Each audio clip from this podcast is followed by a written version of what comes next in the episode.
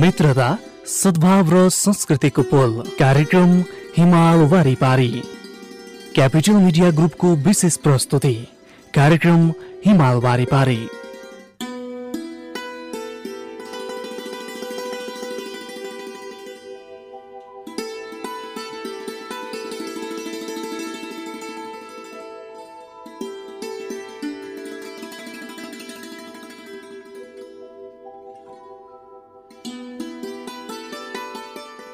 Capital media ग्रुपको विशेष प्रस्तुति कार्यक्रम हिमाल वारिपारी। श्रोता नमस्कार। क्यापिटल मिडिया ग्रुपको विशेष प्रस्तुति कार्यक्रम हिमाल वारिपारीमा यहाँलाई स्वागत छ। म कार्यक्रम प्रस्तुता सीतास्मा रायमाझी यो कार्यक्रम तपाईँले यति बेला काठमाडौँको केन्द्रीय studio Capital FM ninety two point four megahertz प्रदेश नम्बर एकमा radio Sarangi one one point three megahertz तथा गण्डकी प्रदेशमा radio Sarangi ninety three point eight megahertz मार्फत एकैसाथ सुनिरहनु भएको छ। यदि तपाईँ रेडियोको पहुँचबाट टाढा हुनुहुन्छ भने हामीलाई लगइन गर्नुहोस्। सिएफएम अनियर डट कम वा रेडियो सारङ्गी डट कम। त्यहाँबाट पनि तपाईँले हामीलाई विश्वभर सुन्न सक्नुहुनेछ।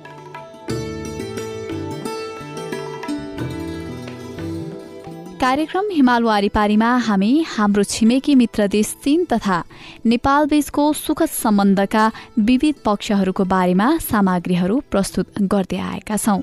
चीन नेपालको सुखद सम्बन्धलाई झल्काउने गतिविधिहरू नेपाल र चीनबीचको आर्थिक सामाजिक तथा सांस्कृतिक सम्बन्ध तथा चीनका विषयमा विविध जानकारीमूलक सामग्री लगायतका विषयवस्तुहरू कार्यक्रममा तपाईँले पाउनुहुनेछ। श्रोता कार्यक्रमको सुरुवात गरौं चिनिया भाषाको यो साङ्गीतिक कोसिलीबाट 不是因为你的美而已，我越来越爱你。每个眼神触动我的心，最爱你的是我，否则你怎么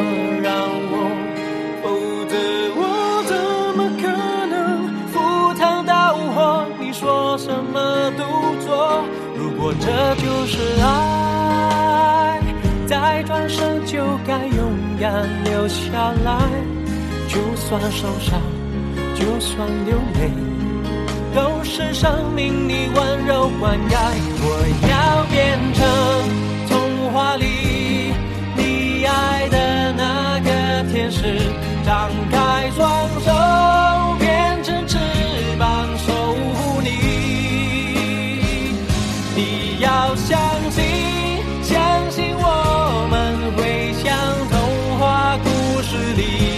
往更多幸福的地方飞去。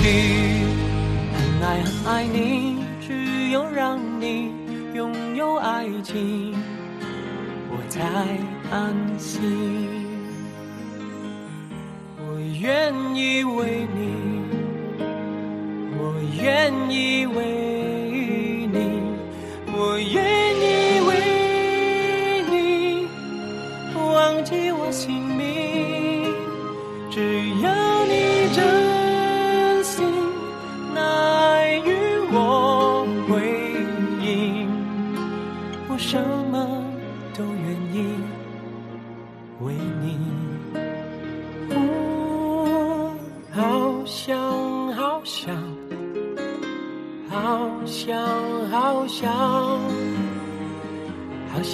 想和你在一起。明天我要嫁给你了，明天我要嫁给你了。要不是你问我，要不是你劝我，要不是适当的时候你让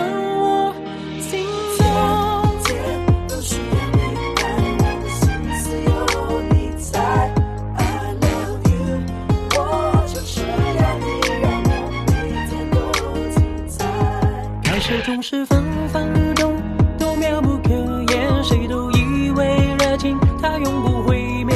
正是那几年，感情赢了理性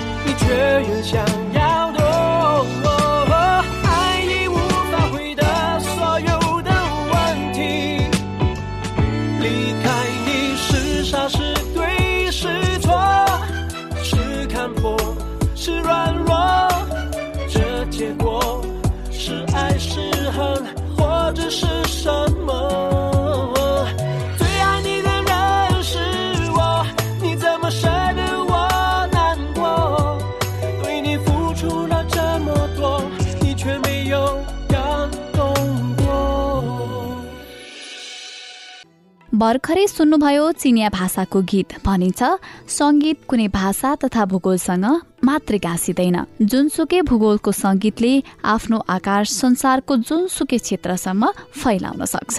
श्रोता अबको चरणमा हामी नेपाल चीन सम्बन्धलाई बढावा दिनका लागि भएका विविध गतिविधिहरू साथै चीनसँग सम्बन्धित गतिविधिमूलक समाचारको बारेमा यहाँलाई जानकारी गराउँदछौँ।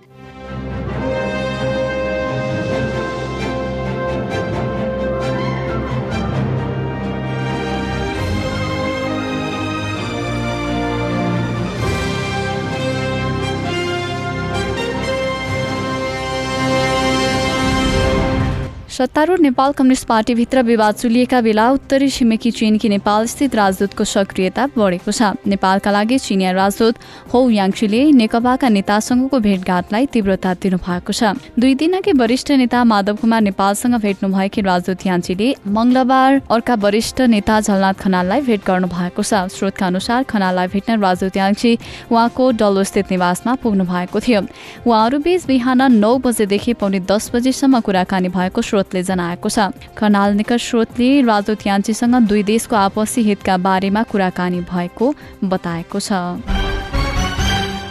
चीन अरेबेली मुलुकहरूको सहयोग मञ्चको नौ मन्त्रीस्तरीय सम्मेलन जुलाई छ तारिक भिडियो संवादको माध्यमबाट आयोजित भएको छ। चीनका राष्ट्राध्यक्ष श्री चेङफेङले सो सम्बोधनलाई बधाई सन्देश पठाउनु भएको छ। बधाई सन्देशमा राष्ट्राध्यक्ष सीले सन् दुई हजार अठारमा आफूले चीन अरेबेली सहयोग मञ्चको आठौं मन्त्रीस्तरीय सम्मेलनको उद्घाटन समारोहमा चीन र अरेबेली मुलुकहरूको हित लक्षित समुदाय स्थापना गर्ने र संयुक्त रूपमा मानव हित लक्षित समुदायको निर्माणलाई अघि बढाउने घोषणा गरेपछि अरेबेली मुलुकहरूले सक्रिय सक्रियता सक्रिय प्रक्रिया जनाएको स्मरण गर्नुभयो। राष्ट्राध्यक्ष सीले कोरोना भाइरस महामारी देखा परेता चीन र अरेबेली मुलुकहरूले एकअर्कालाई दृढताका साथ समर्थन गरी घनिष्ठ सहयोग गरेको भन्दै वर्तमान परिस्थितिमा पहिलेको जुनसुकै बेलाको तुलनामा चीन र अरेबेली मुलुकहरू आपसी सहयोगलाई सबल पार्ने संयुक्त रूपमा कठिनाईलाई जित्ने र हातमा हात मिलाई अघि बढ्ने आवश्यकता रहेको बताउनुभयो। दुवै पक्षले यसपटकको सम्मेलनको सु अवसर छोपेर महामारीको प्रतिरोध लगायत विभिन्न क्षेत्रको सहयोगलाई स्थिरताका साथ अघि बढाउने र चीन तथा अरबेली मुलुकको जनतालाई हित कल्याण प्रदान गर्न सक्ने आशा राष्ट्राध्यक्ष सीले राख्नु भएको छ। चीनसँग गलवान उपत्यकामा भिडन्त भएपछि भारतले चीन विरोधी श्रृङ्खलाबद्ध गतिविधिहरू अप्नाएको छ। ती गतिविधिमध्ये पचासभन्दा बढी चिनिया मोबाइल एप्सको प्रयोगमा निषेध तथा भारतीय राजमार्गको निर्माण परियोजनामा चिनिया पुँजीद्वारा सञ्चालित व्यवसायलाई सहभागी हुन नदिनु लगायत समावेश रहेका छन्। चीनबाट आयात हुने माल सामानलाई हाल भारतका केही बन्दारगाहले भन्सार सम्बन्धी अवरोध पनि गरेका छन्। रेटर्सले गत तीन तारिक जनाए अनुसार भारत विद्युत ऊर्जा मन्त्रालयले हाल के घोषणा गरेको छ भने भारतीय कम्पनी सरकारको अनुमोदन पाएपछि मात्रै चीनबाट विद्युत आपूर्ति प्रबन्ध र कल्पूर्जाको आयात गर्न सक्नेछ। भारतीय विद्युत ऊर्जा मन्त्रालयले आफ्नो इन्टरनेटमा त्रास धम्की हुने नहुने भन्ने विषयलाई निश्चित गर्न हाल विद्युत ऊर्जा सम्बन्धी सबै आयातित वस्तुको निष्ठापूर्वक जाँचबुझ गर्नुपर्ने घोषणा गरेको छ। यस सन्दर्भमा चीनको वाणिज्य मन्त्रालय र परराष्ट्र मन्त्रालयले बेग्ला बेग्लै गरी भारतको सो गतिविधिको विरोध गर्दै आवश्यक कदम चालेर चिनिया व्यवसायको उचित हक अधिकारको संरक्षण गर्ने अडान पनि व्यक्त गरेका छन्। Thank you. श्रोता तपाईँ यति बेला काठमाडौँ तथा आसपासका जिल्लामा Capital FM ninety two point four megahertz प्रदेश नम्बर एकमा radio Sarangi one one point three megahertz तथा गण्डकी प्रदेशमा ninety three point eight megahertz सहित अनलाइनबाट एकैसाथ विश्वभर कार्यक्रम हिमाल वारिपारी सुनिरहनु भएको छ। कार्यक्रममा हामी नेपाल चीन सम्बन्धका विविध आयामको बारेमा चर्चा परिचर्चा गरिरहेका छौं। कार्यक्रममा अबको पालो भएको छ एउटा व्यापारिक विश्रामको।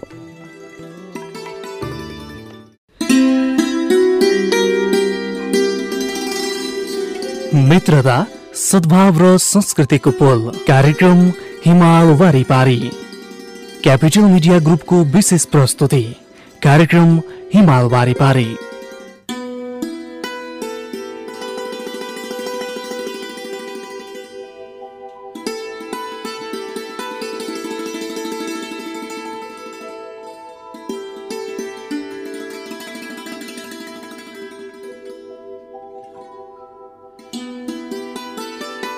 श्रोता यो छोटो व्यापारिक विश्रामपछि यहाँलाई पुनः स्वागत छ। तपाईँ सुन्दै हुनुहुन्छ कार्यक्रम हिमाल वारिपारी। यो कार्यक्रम तपाईँले काठमाडौँ तथा आसपासका जिल्लामा Capital FM ninety two point four megahertz त्यस्तै प्रदेश नम्बर एकबाट radio Sarangi one one point three megahertz Gandaki प्रदेशमा radio Sarangi ninety three point eight megahertz मार्फत एकैसाथ सुनिरहनु भएको छ। कार्यक्रम हिमाल वारिपारीमा हामी हाम्रा छिमेकी मित्र देश चीन तथा नेपाल बीचको सुखद सम्बन्धका विविध पक्षहरूको बारेमा सम्बन्धित सामग्रीहरू प्रस्तुत गरिरहेका छौं। कार्यक्रममा अब प्रस्तुत गर्दछौ मित्र राष्ट्र चीनको बारेमा यो जानकारीमूलक सामग्री।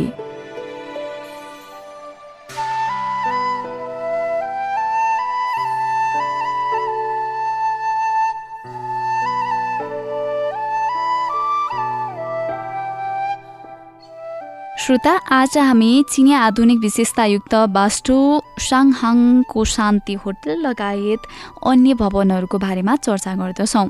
साङ्घाईको शान्ति होटल सन् उन्नाइस सय उनातिसमा निर्मित भएको थियो। त्यहाँको पुरानो नाउँ ओ माउ होटल हो। त्यो सिकागो सम्प्रदायको कथर ढाँचे वास्तु हो। त्यसमा जम्मा बाह्र तला रहेका छन् र त्यसको उचाइ सतहत्तर मिटर छ। त्यस होटलको बाहिर भित्ता मार्बलबाट बनेको छ र त्यसको पिरामिड ढाँचाको हरियो तामाको सिङ्गटी जस्तो चुच्चो टुप्पो छ र त्यसको घुम्ने ढोका फराकिलो बरन्डा र प्रवेश कक्षाहरू रहेका छन्। त्यसले सुदूरपूर्वी क्षेत्रको पहिलो ठूलो भवनको नाम पाएको छ। नानसिङको चाङसाङ समाधिस्थल चीनका महान प्रजातान्त्रिक क्रान्तिका अगुवा सुन यात्सेनको चिहान हो। त्यो नानचिन सहरको पूर्वी कछार क्षेत्रको चौङसान पहाडमा अवस्थित छ। सिङ्गे समाधि स्थल पहाडको भिरालोमा तह तह भएर माथि उठेको छ त्यो शानदार देखिन्छ।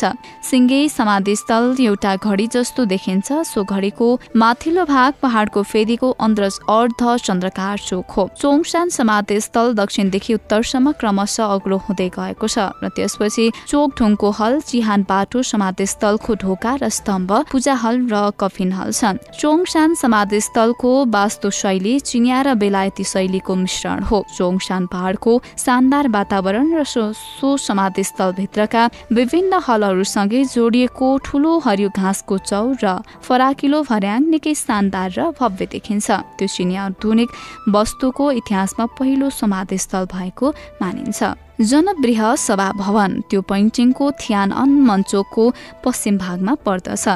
त्यो चिनिया नेतागण र सर्वसाधारणद्वारा राजनैतिक तथा परराष्ट्र गतिविधि सञ्चालन गर्ने थलो हो।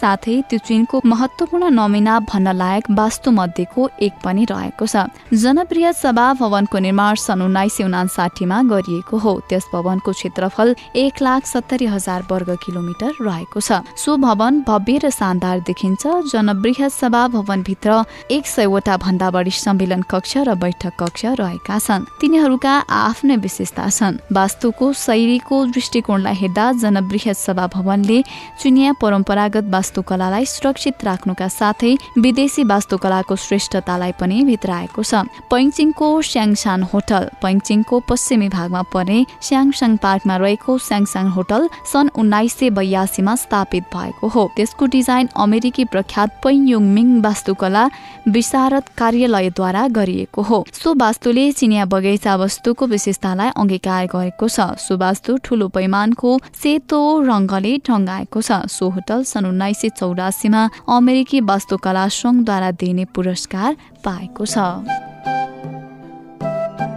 श्रोता यिनै सामग्री सँगसँगै अब हामी कार्यक्रम हिमाल वारिपारीको अन्त्यमा आइसकेका छौँ। यतिन्जेल कार्यक्रम सुनेर साथ दिनुभयो तपाईँलाई धेरै धेरै धन्यवाद। त्यसै गरी प्राविधिक मित्र सुरेन्द्रजीलाई पनि हृदयदेखि नै आभार प्रकट गर्न चाहन्छु। कार्यक्रमको अन्त्यमा यो चाइना भाषाको गीत छोड्दै म कार्यक्रम प्रस्तुता सितासमा बिदा हुन्छु। नमस्कार।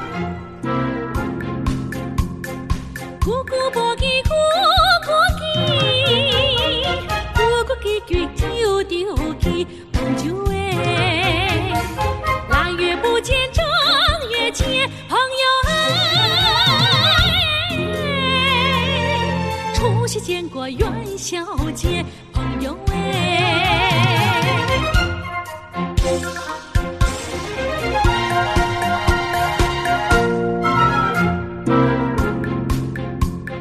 咕咕无记，咕咕记，咕咕记过又着记，朋友哎。昨天刚见，今又见，朋友哎。